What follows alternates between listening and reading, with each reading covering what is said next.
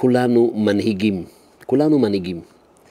אדם מנהיג בבית שלו, אדם מנהיג קבוצה של אנשים בעסק. אדם לוקח על עצמו תפקידים של הנהגה. אבל השאלה היא, מה הסוד של מנהיג טוב? מנהיג טוב, קודם כל, הוא יודע לאן הוא שואף, לאן הוא רוצה להגיע.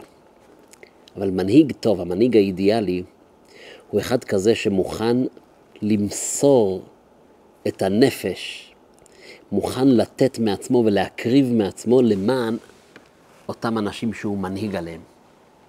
זה המאפיין של מנהיג. אנחנו רואים את זה ביהדות לאורך כל הדרך, שהמנהיגים שאנחנו מהללים, משבחים, המנהיגים הטובים של עם ישראל, החל ממשה רבינו, הם היו מוכנים להזיז את עצמם הצידה, להקריב את עצמם למען האנשים שהם מנהיגים אותם. לפעמים בצורה טוטאלית. אנחנו ניתן היום כמה דוגמאות לדבר הזה, אבל אני רוצה לקחת את זה לחיים שלנו. אדם שמתמסר למען השני, בפרט אם מדובר על מנהיג שמתמסר לטובת האנשים שהוא הופקד עליהם, הוא לא יפסיד מזה, הוא רק ירוויח. בגלל שמנהיג כזה, אנשים רוצים להתחבר למנהיג הזה, הוא יכול לרומם אותם. איך? על ידי זה שהוא מסר את עצמו, שהוא הקריב מעצמו.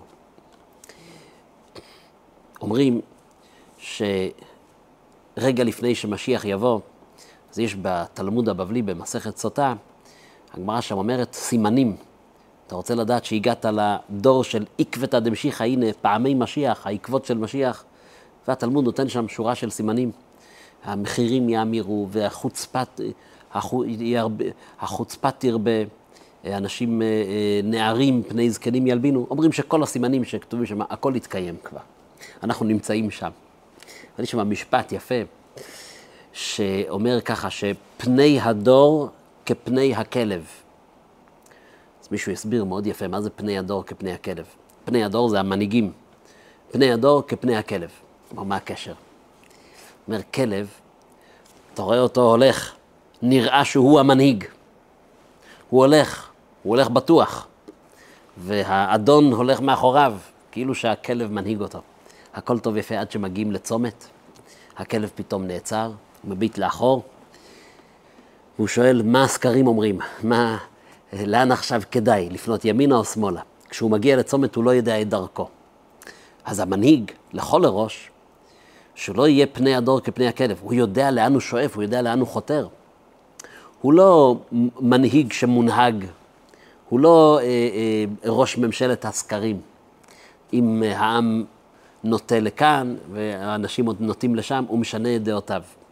לא, הוא יודע ויש לו עקרונות ויש לו עמוד שדרה.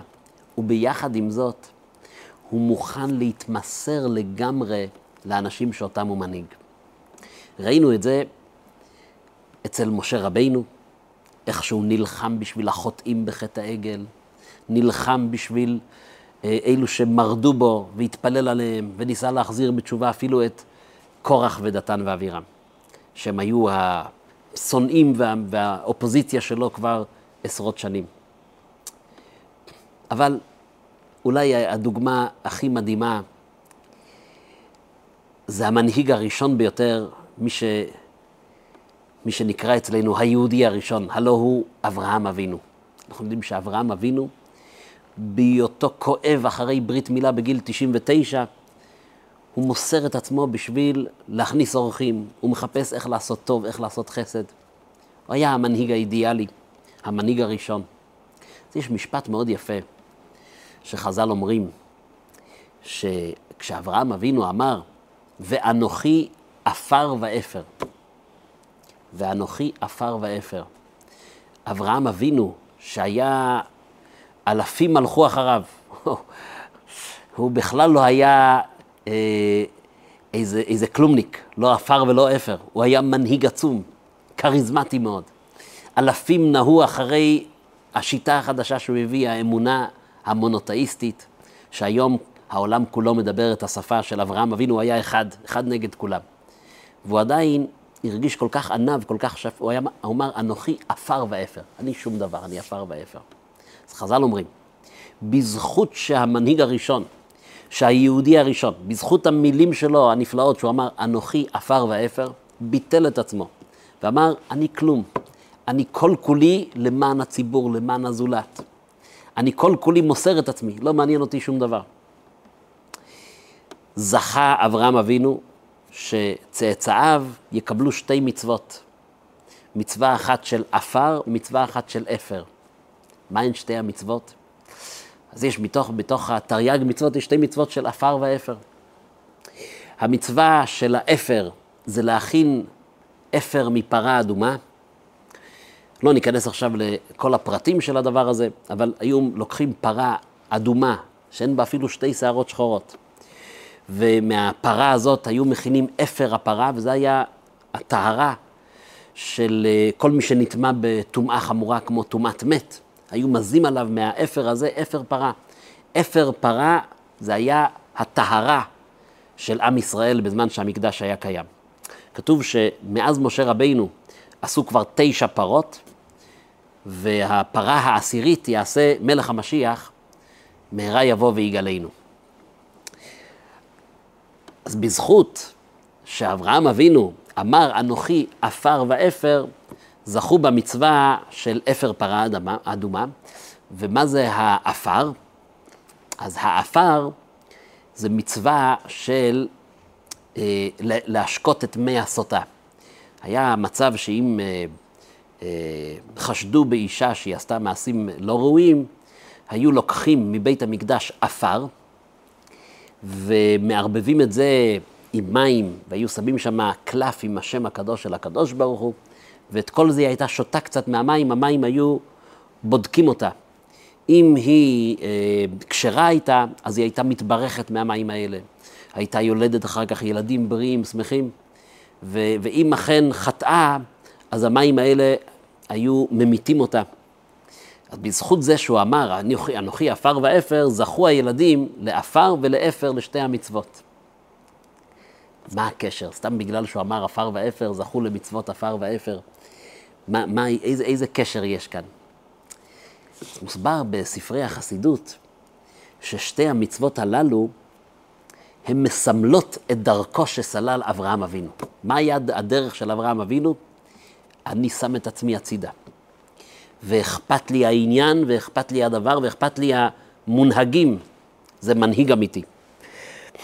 זה הדרך שסלל אברהם אבינו, ואותה הוא הוריש לכל אחד מאיתנו. עכשיו, יש אחד שמוכן לוותר על הכל בשביל לעשות טובה לשני.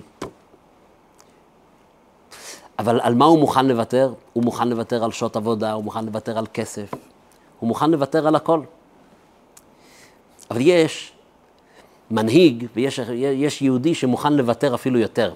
על מה הוא מוכן לוותר?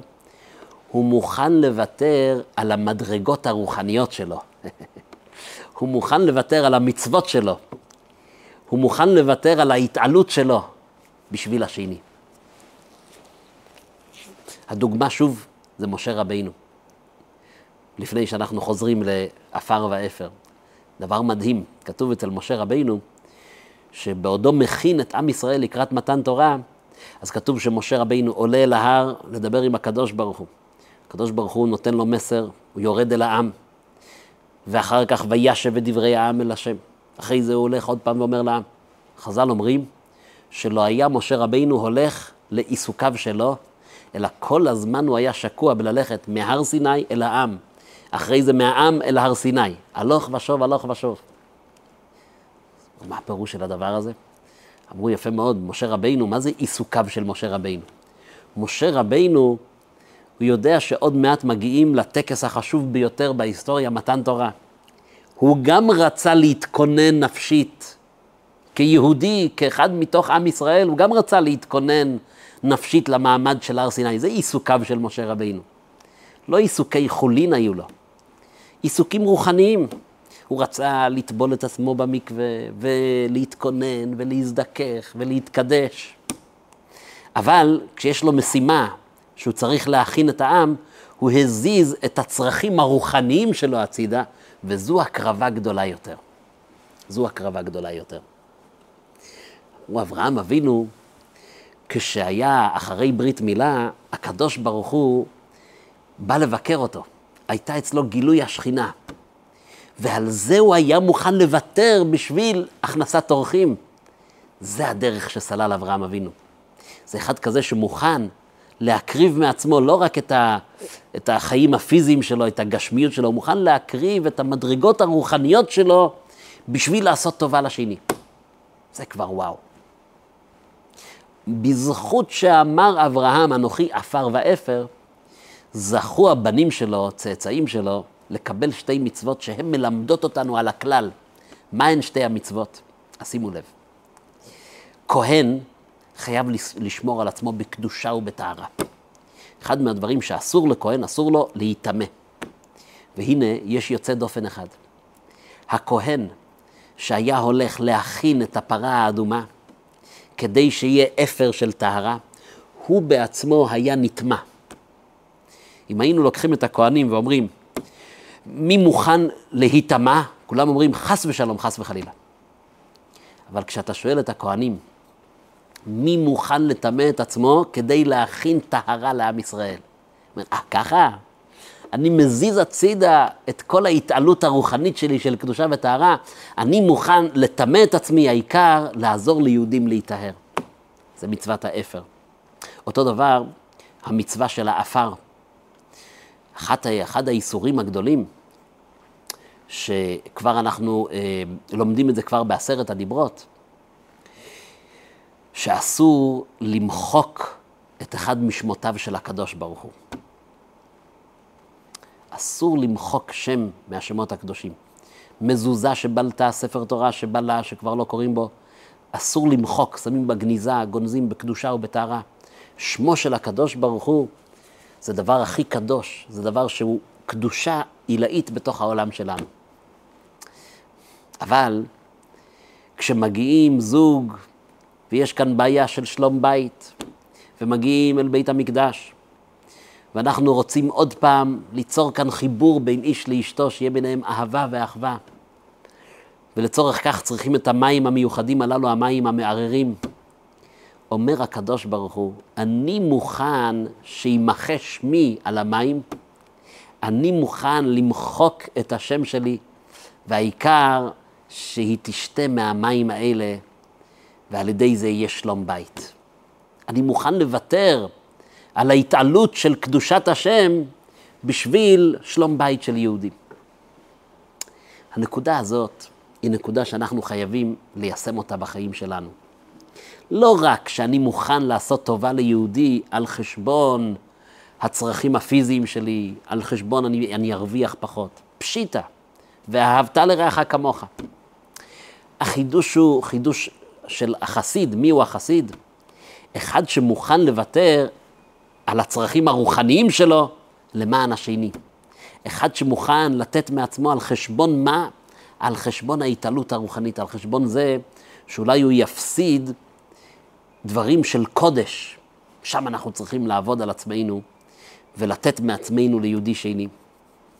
אם הבנו את הנקודה הזו, נוכל להסביר פרשה תמוהה, שכולם שואלים, מה כתוב כאן? יש uh, סיפור עם uh, משה היכה בסלע. כולם שואלים את השאלה, מה החטא הגדול? הקדוש ברוך הוא אמר למשה, תדבר אל הסלע והוא יוציא מים. ומשה רבינו, במקום לדבר אל הסלע, הוא היכה בסלע. וה, וה, והסלע הוציא מים. ומיד בפסוק הבא אחר כך, הקדוש ברוך הוא אומר, יען כי לא האמנתם בי להקדישני בתוך הדת ישראל. היה פה חילול השם ולא קידוש השם. ולכן, משה רבינו, אתה ואהרון, אתם לא תיכנסו אל הארץ. כל כך חמור היחס להבדל בין לדבר אל הסלע ובין להכות בסלע. יש על הסיפור הזה הרבה מאוד הסברים, אבל הסבר אחד עמוק, שכתוב שמשה רבינו ידע, הוא עשה חשבון. הוא ידע, אם הוא ידבר אל הסלע, זה יעורר קטרוג על עם ישראל. מה פירוש?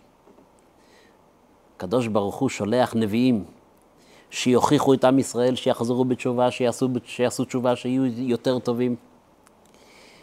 ועם ישראל לא מקשיב לנביאים. היה יכול השטן המקטרג לומר, אפילו סלע שלא מבין, ברגע שמדברים אליו דבר השם, הוא פועל, הוא עושה מה שצריך לעשות, הוא מוציא מים. ואתם עם ישראל שכן מבינים, ולא נגע בכם ולא מזיז לכם הדיבורים של הנביאים בשם השם. זה יהיה קטרוג נורא על עם ישראל. אומר משה רבינו, אני מוכן לוותר על הכל. על מה הוא היה מוכן לוותר? על הכניסה לארץ ישראל. אליה הוא כל כך השתוקק וכל כך רצה, ואתחנן תקט"ו תפילות הוא מתפלל, הוא רוצה להיכנס לארץ המובטחת והקדוש ברוך הוא לא נותן לו. משה רבינו לקח סיכון, הוא לקח סיכון עצום. אני אפר את דבר השם, זאת אומרת, אני אוותר על התעלות רוחנית שלי, והעיקר שלא יתעורר קטרוג על עם ישראל. זה המנהיג האמיתי, משה רבינו. זה המנהיג שמוכן לשבור את הלוחות, שהוא יודע מה השווי שלהם, והעיקר להציל את עם ישראל מחטא העגל. אנחנו באים מהיום הקדוש, ג' בתמוז, יום ההילולה של הרבי. מי לנו גדול מהרבי, המנהיג של הדור שלנו, זכר צדיק לברכה, שמסר את כל כולו וכל נפשו וכל מאודו למען עם ישראל. לא רק שהיה מוכן להקדיש מזמנו היקר לצורכי עמך ישראל, וזה פשוט בלתי נתפס, הזמן שהוא נתן מעצמו למען, למען הציבור, לייעץ, להדריך, כנסים של ילדים, מפגשים של יחידות. אבל הרבי לקח על עצמו את הפרויקט הגדול, לשלוח את השליחים שנמצאים בכל עיר ובכל מקום בעולם. ואמרו לו, רבי, מה יהיה עם הרוחניות שלנו? איך יהודי יהיה בלי קהילה, בלי מקום טבעי, בלי חינוך לילדים? והרבי אמר, אני לוקח את זה עליי, על הכתפיים שלי. לקח על עצמו את המשימה הגדולה, ש... שהתלמידים שלו גם כן ילכו אחרי, ה... אחרי האור הזה, אחרי הדרך הזאת. המשימה הזאת שהולכת ומתעצמת, תופעת השליחות של חב"ד, היא אחת התופעות המדהימות של יהודי שהיה מוכן לוותר על הכל בשביל, בשביל המונהגים, בשביל עם ישראל. לאורו נלך גם כן בחיים הפרטיים שלנו. החוכמה היא להיות מוכנים להקריב משהו מעצמי בשביל השני. לא רק משהו מה, מה, מהגשם, אלא גם כן אפילו משהו מהרוח שלי. נכון, זה על חשבון דבר כזה, זה על חשבון דבר אחר, אבל אם זה יציל יהודי שני, אני מסתער על זה, אני הולך על זה. זו אהבת ישראל אמיתית.